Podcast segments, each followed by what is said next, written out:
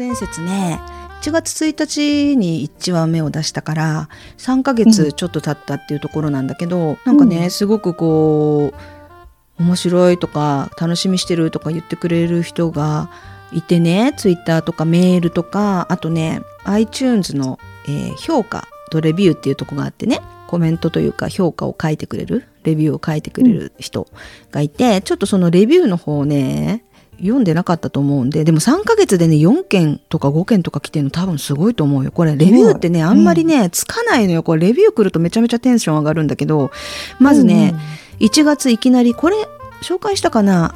アマンさん。あの素晴らしい2人組の新番組、面白さは群を抜いている。強烈におすすめです。アポロ DX さん聞く昭和の事件簿の決定版です。ついつい引き込まれてしまいます。情報量が多い、気になるタイトルがあればぜひ聞いてくださいっておすすめしてくれてて。で、最近ではね、うん、最近ではね、お花さんっていうの、お花のお花かな、あのローマ字なんだけどね。同年代ならではの懐かしいネタを織り交ぜて詳しく話されているので参考になります。これからも楽しみにしています。ありがとうございます。えー、昭和が良かったさん。昭和ハッピー地区ファンです。姉妹番組と聞いて聞き始めました。どんなテーマでも二人の空気で話が重くならないので、興味深く気楽に聞けて気に入っています。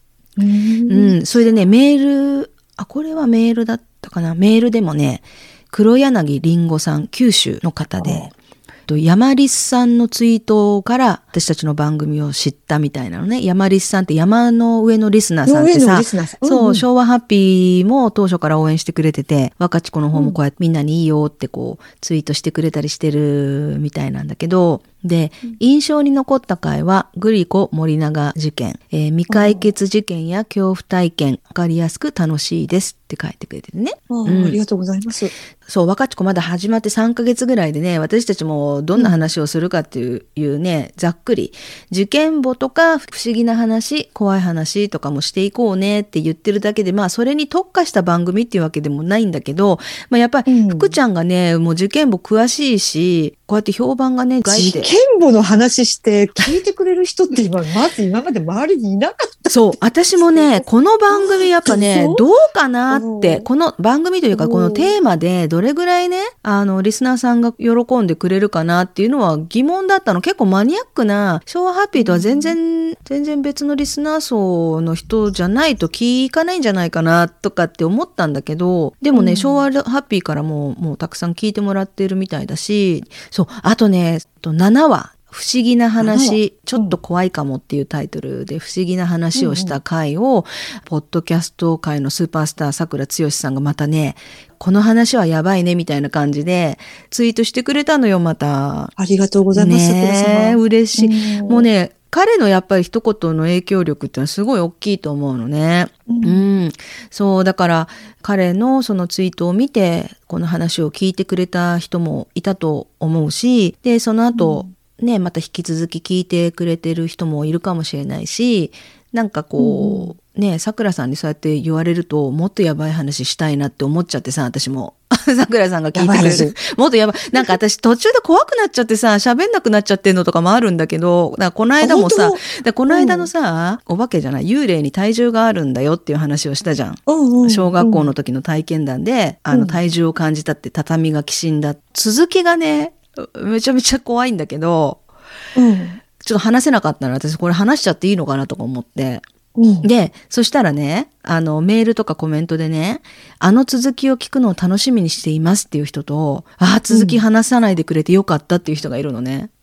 うん、で、やっぱさ、怖いもさ、人それぞれだからさ、福ちゃんがさ、セミが怖いって言言って。セミ怖い。私はセミ全然怖くないけど、福ちゃんセミ怖いって言ってるのとかさ。うん。うん。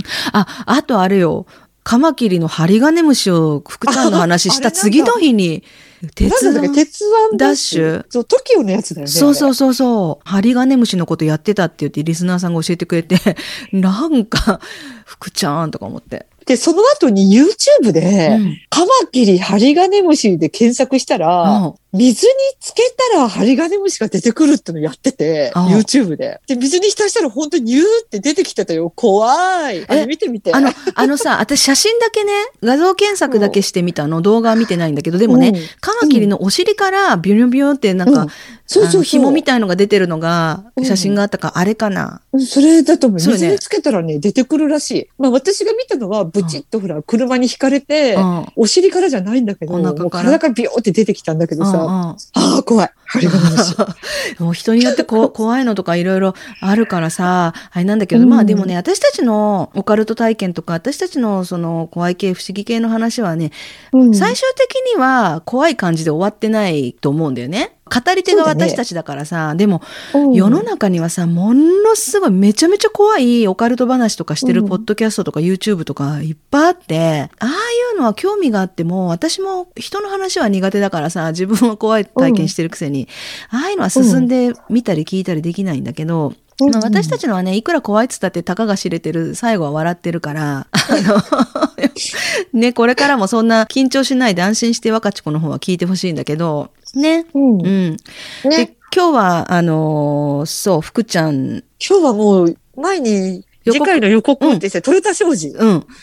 おい、もうトヨタ商事って姉ちゃん覚えてる？トヨタ商事事件。あの、前、昭和ハッピーでも、ちらっとトヨタうん商事の下りがあったんだけど、私ね、ね。窓ガラスをぶち破って、はいはい、あの、面格子を破って、あの、バーンと倒して、なんか、崩して入っていった家の中入ってったあのね、シーンっていうのは覚えてるわけ。うんトヨタ商事っていうワードと、あのシーンは焼き付いてる。あれ多分ね、80年代あれはね前、あ半かな。れはね、あうんの、私まだ日本にいたから。1985年なのよ。グリコ森森永事件がまだ終わってない時で、うん日航機の御巣鷹山がある2ヶ月前の、日航機が昭和60年の8月にね、御巣鷹山に落ちたあの墜落事故が、うんその2ヶ月前なのよ。だからあの年っていうのは本当グリコ森永事件、うんトヨタ商事事件、日航機のね、墜落事故ってもう昭和60年ってすごい年で、うんトヨタ商事事件をリクエストっていうメール来てたわ。あ、本当？うん。で、その人はね、当時はね、山口組一和会の、えー構想？山一構想、あれとか、うんうん阪神タイガースフィーバーとかいろいろあって、はいはい。グリコ森永事件の時も含め、うん、で、なんか関西が湧いていたような気がしますみたいなこと書いて。くれてたけどだから、阪神タイガースが初優勝したとして、昭和60年っていうのは。カーネル・サンダースのあの、ケンタッキーフライドチキンのあのおじさんの銅像が道頓堀に沈められた、ね、あまりにもフィーバーしすぎて。え、沈められたの？知らない。え、知らないの？あれね、昭和60年、阪神タイガースが初優勝するんだけど、うん。あの、日航機の125便にうん。阪神タイガースの球団社長が乗ってたの知ってる、前あ言ったよ、ね、言った言った。中野はじむさんっていう方が乗ってて、球団社長が。うん。その年にうん。初優勝したのよ。で、あまりにも本当フィーバーしすぎて、道頓堀からドバドバダイビングしてたじゃん。うん、人が飛んでたのは知ってる。うん。あれさ、めちゃくちゃ臭いのよ、あの川。だろうね。で、その、まあ、熱狂したファンが、うん近くにあったケンタッキーフライドチキンから、目の前にほら、あれを投げ込んだのよ。ブワーンって。でで、それからもうピタッと阪神が優勝できなくなって、うんカーネル・サンダースの呪いって言われてたのね。でね、うん見つかったのつい最近だよ。えー？10年もなんないんじゃないかな。え、あ、あの川って深いの？いやー、どうなの？もうどうなのかわかんで、それもニュースになってたんだけど、カーネルもだらけになってて、そりゃそうだろう。え でやっと引き上げられたから阪神が優勝できるんじゃないかって、それから優勝したんじゃないかな。したでしょそのあとはちょっと詳しくは、うんうん。したよー、ね。もうしたした。あの、だから激動の昭和60年の関西ってなんかわかる気がする。ああ、いうグリ森森永も関西でしょ、うん、そうそうそうそう。商事も関西でしょ、うん。大阪でしょ、山口組もあれだで、し、ね。阪神、うん。うん。山口組。うん。私、山口組でおかしかったのが、うん。当時なんていう組長だったかな。なんかね、お葬式があって当時ね、暴力団のインタビューに若いお姉ちゃん行かすのよ。うんあの曲穴みたいな。フジテレビの今で言うね、あのアイドル化した綺麗どころ。うんアナウンサーたちを。うんうんで、私がなんか覚えてるのは、うんお葬式で組長の司忍さんだったかな。ちょっとあんまり名前覚えてない。けど。ですいません。一言お願いしますって言ったら、その組長が、姉ちゃん、ホテルに行くんだったら答えてやるで、みたいな。そのまんまじゃんっていう。そのまんまそういうことがあったのもやっぱり昭和60年ぐらいだったと思うよ、いろいろ。その頃に、だから、1985年の昭和60年の6月だよ、その、トヨタ商事の会長、長野和夫さんの視察事件っていうのがあったのが。え、もう話していいんだよ、ね、話して今日はトヨタ商事。うん。うん私もね、本とかテレビとかも、もう読み漁り見、見まくりの本当子供、子供ってもう高校生だったけどね、私。うんうん でね、トヨタ商事っていうのは、金の現物まがい商法なの。今で言うなんかペーパー商法とも言われる。だから、あの、実際は金はないんだけど、ペーパー商法、金は預かってますよっていう。あでね、その仕事の内容としては、まずは女性オペレーター。で、しらみつぶしに電話をかけるのね。今で言うの、オレオレ詐欺みたいな感じーが。うんうん親族と疎遠になったとか、一人暮らしとか、うんそういう結構年配、老人の方々に電話をかけまくって、アポイント取るのね、うん女性オペレーターが。うんそういうアポイント取れた次に行くのが営業マン。まあうん。若い男性の営業マンだけど、うん。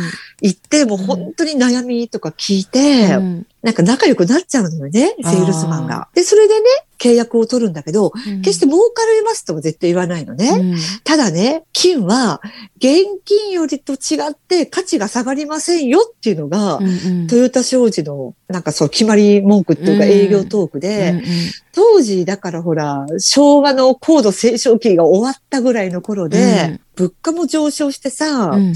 今の貯金だったら将来不安でしょっていうのね、うんうんお金の価値ってどんどん下がるって言ったらあれだけど、うん変わっていく。下がりますよ。わかんないんですよ。でもうん金は下がりませんよって今買っておくと、将来ね、お金に換えるときにう、んその昔買ったのよりも高く売れますよっていうのがトヨタ商事の商法だったのよ。うんで、結局それでバッパ売るんだけど、現物を渡さないの。金は渡さないのよ。だってないから。うんもう詐欺だからさ、金はないのね。うんその代わりに、金の預かり証っていうのを、金ファミリーなんとかって書いてたやつを渡すのね。うん家に置いてても金を置いてても不用心でしょだからそれは私たちが預かるから、あ代わりに券を渡してたのね。ーうんうんそれで、いざ、解約しよう、お金が必要になったって言っても、解約させないのよ。だって金ないからさ、解約させないのよね。で、それで結構被害が相次いで、うん国会でも結構問題になったのね。あれは詐欺でしょって、トヨタ商事っていうのは。でも警察も動き出しちゃったのよ。うんうん警察も動き始めて、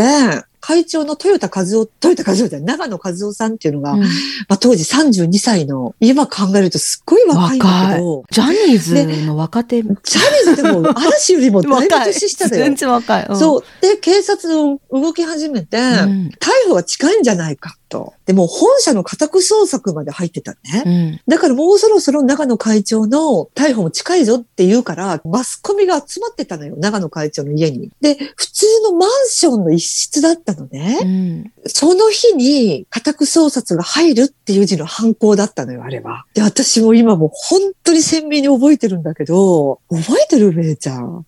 あの二人が。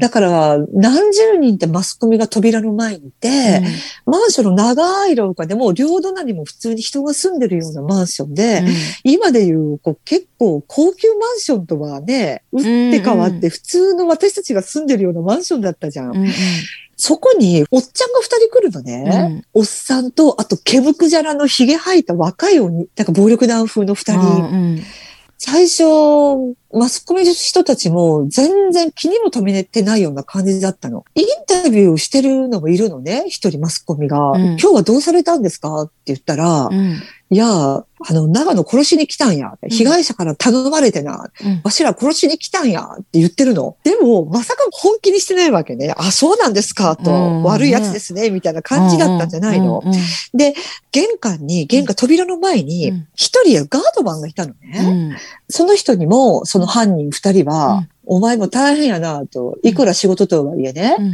こんななんか悪党のね、うん。警護を頼まれてね、大変やなとか言ってるのね。うん。それも全部もう、映ってるなんか録画に残ってるんだけど、うん。私もそれ当時テレビで見てたの。給料いくらもろとんねんみたいな感じで。うん。で、だったら、ああ、それはちょっと、みたいな感じで、俺はもっといい給料払っ払ったるから、うち来いとか言って、そういうなんか冗談にも似たようなことを言ってて、だったらいきなり、ガーンガーンってその扉を、うん。その辺にあった、あの、マスコミが座ってたのかな？折りたたみの椅子みたいなのがあるじゃん。あれでガンガン叩き始めるのね。鉄の面格子、うん。うん。あの、防犯の、防犯のやつを、うん。ガーッとガーッとバリバリってするのね。うん。ネジが緩んでたかなんかしらけど、バリッと取れ、バリッと取れちゃうのよ、その面格子が。で、そこで犯人がガーンガーンと窓ガラスを割ったらバリバリって割れるよね。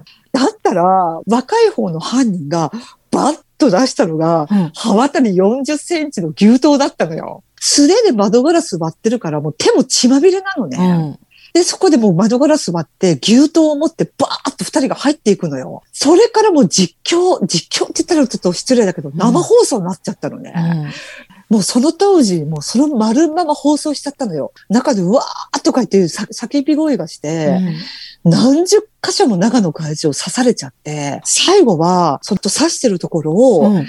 お前いくらもろってんねんって言ってたおっちゃんが、首をはがい、はがい締めっていうの？ヘッドロックっていうの、うん首をこう持って、うん。それでも刺してる姿が生放送されちゃったのよ。ええ。もう私それ、夕方のニュースで何回も見て、その翌日の新聞の一面が、今だったら多分こんな写真は新聞の一面にもできないし、うん。テレビで放送されないと思うんだけど、その中年のおっちゃんの方が、あの、長野会長の首を両腕で締めて、うん。で、長野会長はサングラスかけてるんだけど、頭ばっくり割れてもう血まみれなのね。で、それをうん若い方の男の犯人が40センチの牛刀をぐわーっともう本当に持ってる写真がめちゃくちゃ大きく新聞の一面になったのね。あれ、それ検索して出るのかな？すごいね。出る出るよ。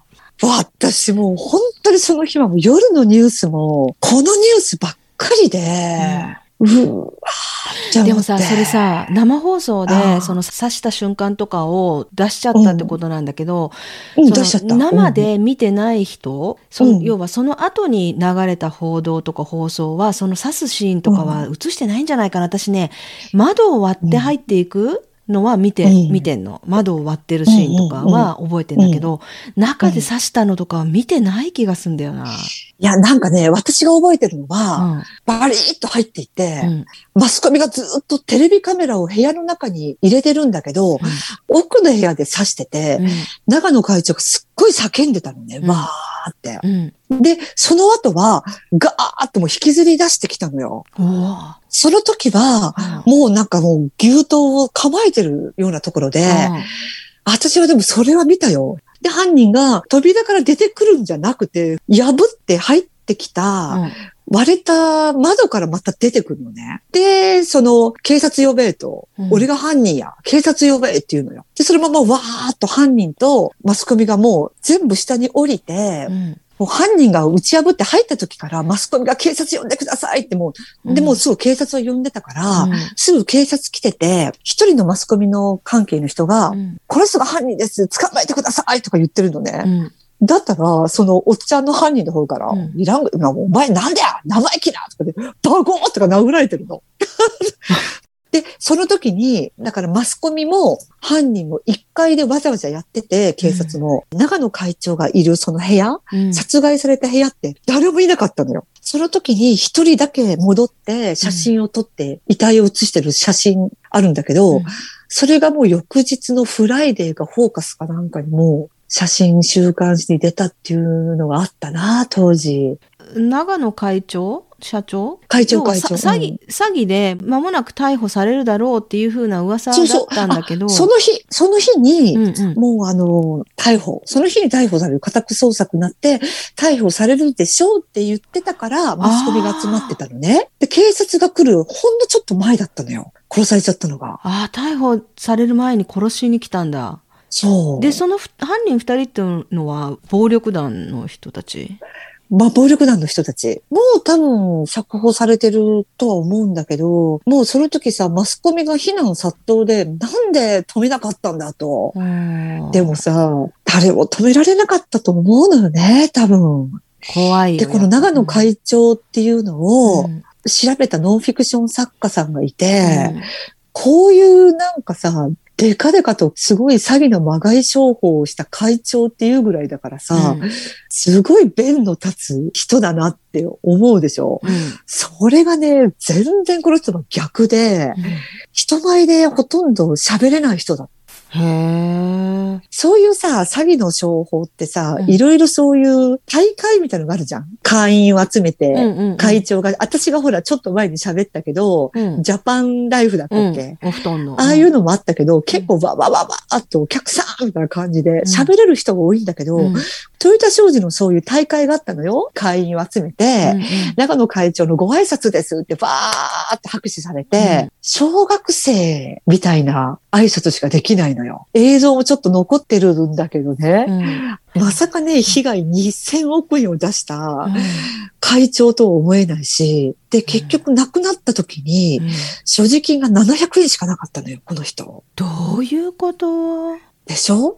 で、遺品って遺族に返さないといけないじゃん。うんうんで、それも、長野さんって、ご両親から育てられたんじゃなくて、うんごなんかすごく貧しい家庭に育ったらしいのね、うん彼って。うん小学生の頃からおじさんのところで預けられて、おじさんのところで育って、うんで、集団就職でトヨタに入るのね。自動車の、うんうん愛知県のトヨタ。これは私の勝手な、あの予想なんだけど、うんトヨタ商事っていう、そういうつけたのは、うん。もしかしてトヨタ自動車からつけたのかなと。だって自分も全然名前違うし、うん。だからそう、トヨタ自動車に憧れとかあって、そういう世界のトヨタじゃん、うんそういうのに憧れがあって、うん。名前がつけたのかなって、まあ高校か中学が卒業して、トヨタ自動車に集団就職で行って、うん。一生懸命働くんだけど、うん。上司の給料を聞いたらしいの。もう40歳、あー。50歳のお給料を聞いて、うん。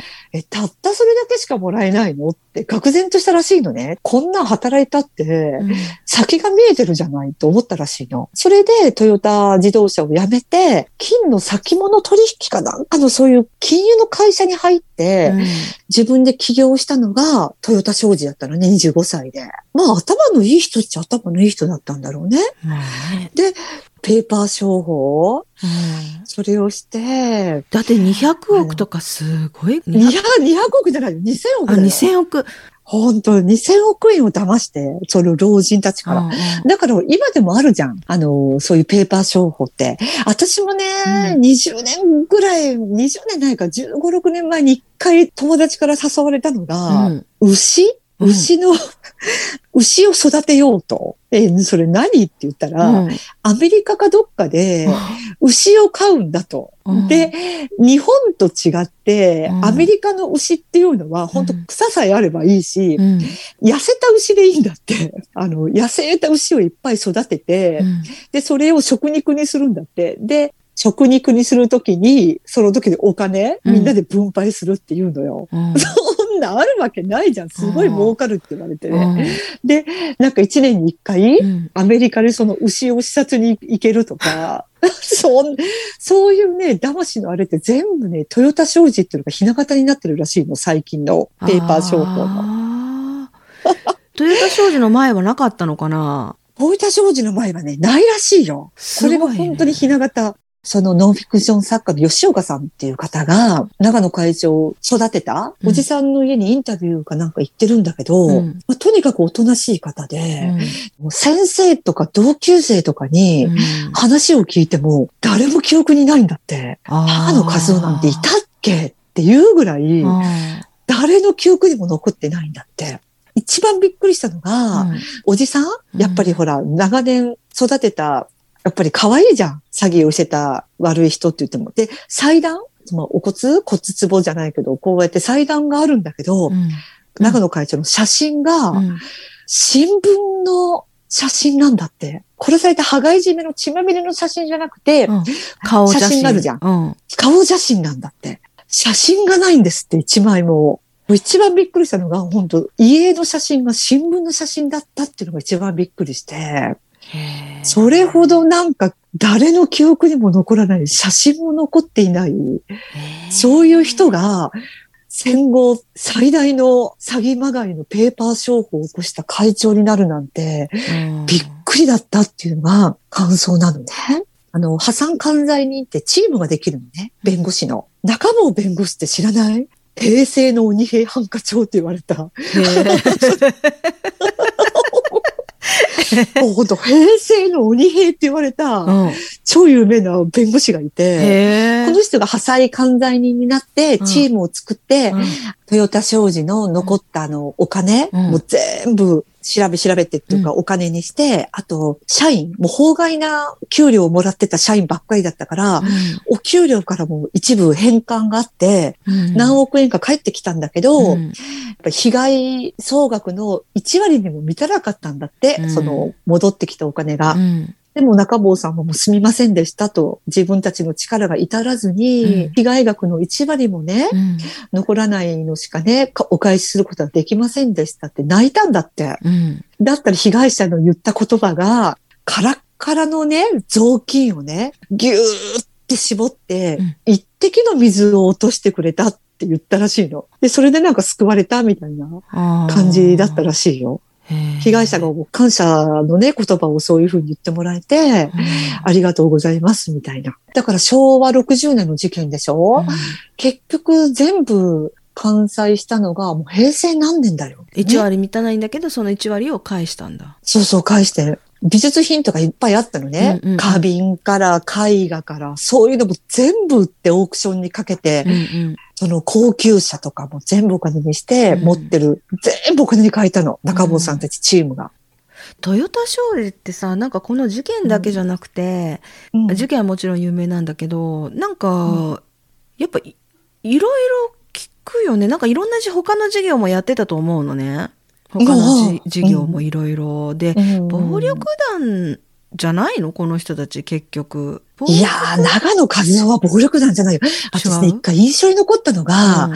この人ね、だから、トヨタ自動車に集団就職行ってる時に、うん。10代の時に、うん。トヨタの自動車のメンバーでロックバンドを組んでたのね、彼。社会人の普通のロック、ロックバンドだけど、地元の女の子からキャーキャー言われてたらしいの。うん。でね、印象に残ったのがね、事件が公になって、長野さんってもう全然外に出てこなかったのね。うんとか家の中の長野さんを写真に収めようっていうカメラマンがいっぱいいたんだけど、うん。ことごとく全然ダメだったのね。うん。で、一枚だけ、一人だけ成功した人がいて、夜になったら、カーテンを絶対開けると。で、全くカーテン開けなかったんだけど、彼は。うんで、絶対に一度は開ける時が来る。何日籠城、籠城じゃないが。粘ったかはちょっとわかんないんだけど、うんちょうど向かいのマンションの一室を借りて、うん貼ってたカメラマンがいてね、うんそれが一枚だけやっとカーテン開けて、え成功してる写真があるんだけど、それね、エレキギター弾いてるの。ええそれがね、一枚残ってるのよ。すごくない？暴力団じゃない、ないのよ、彼は。でもやっぱりそれだけ大きなお金を動かしてたし、うん動いてたし、結局詐欺とか言ったら、で、最うん後結局暴力団の人たちが来てうん刺したわけじゃん。うんうんえ、暴力団の人だったのかな、犯人って結局。犯人はね、暴力団員だった。結局ほら、オウム真理教の村井国夫を刺したあの人たちも暴力団だったじゃん？なんか、結構口封じで、そうそうそうそうそう。なんかもっと上に闇がいるのかなってそうそう。私ね、なんかそんな気がする。うん、だって長野和夫さんなんて見てるとさ、本当に物静かな方なのね。で、結局さ、家にあった所持金が700円でしょ、うん。儲かったお金はじゃあどこにあるの？そうそうそうそう。ことを考えると、もしかしてもしかしたらだよね。うん。なんか私そんな気がすんだよね。そうなの。私本当に覚えてる当時高校生の頃、トヨタ商事ってうん CM もあったのね。トヨタゴールドとか言って。あーあったかも。うんあったでしょ、うんなんか外国人の綺麗な女性が、うんトヨタ商事とか言って。あいや、なんか私、なんかこの人は操られていたというか、使われていたうん金儲けに。うで、んなんかいろいろやばくなってきて、口封じで殺された。犯人が2人いるわけだけど、もう開き直ってうん逮捕しろやとか言って言ってたんでしょ？おー、ワイが犯人や、警察呼べみたいな。うん、だからもう本当に仕事としてそれをや、その殺人をしたっていう感じで。